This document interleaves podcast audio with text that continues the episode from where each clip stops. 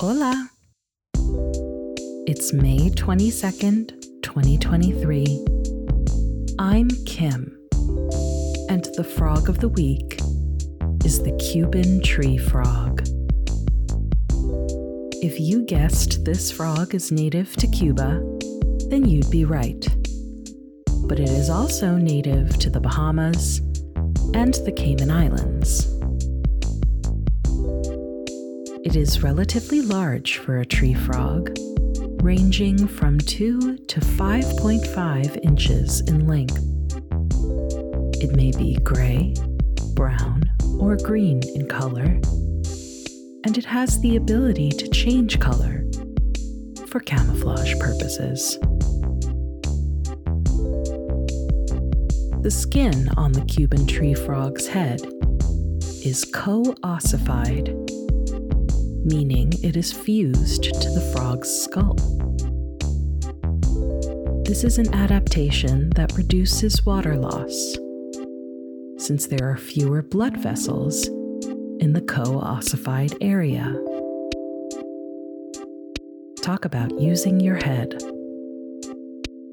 The Cuban tree frog has been introduced to Florida, the Hawaiian island of Oahu, and the Caribbean islands. Unfortunately, it is an invasive species in these regions. Not only does it compete with native frog populations, but given its large size, it may even consider them prey. The Cuban tree frog is nocturnal so it sleeps during the day and wakes up at night to hunt and breed. I like this frog because its call sounds like me when I haven't been drinking enough water.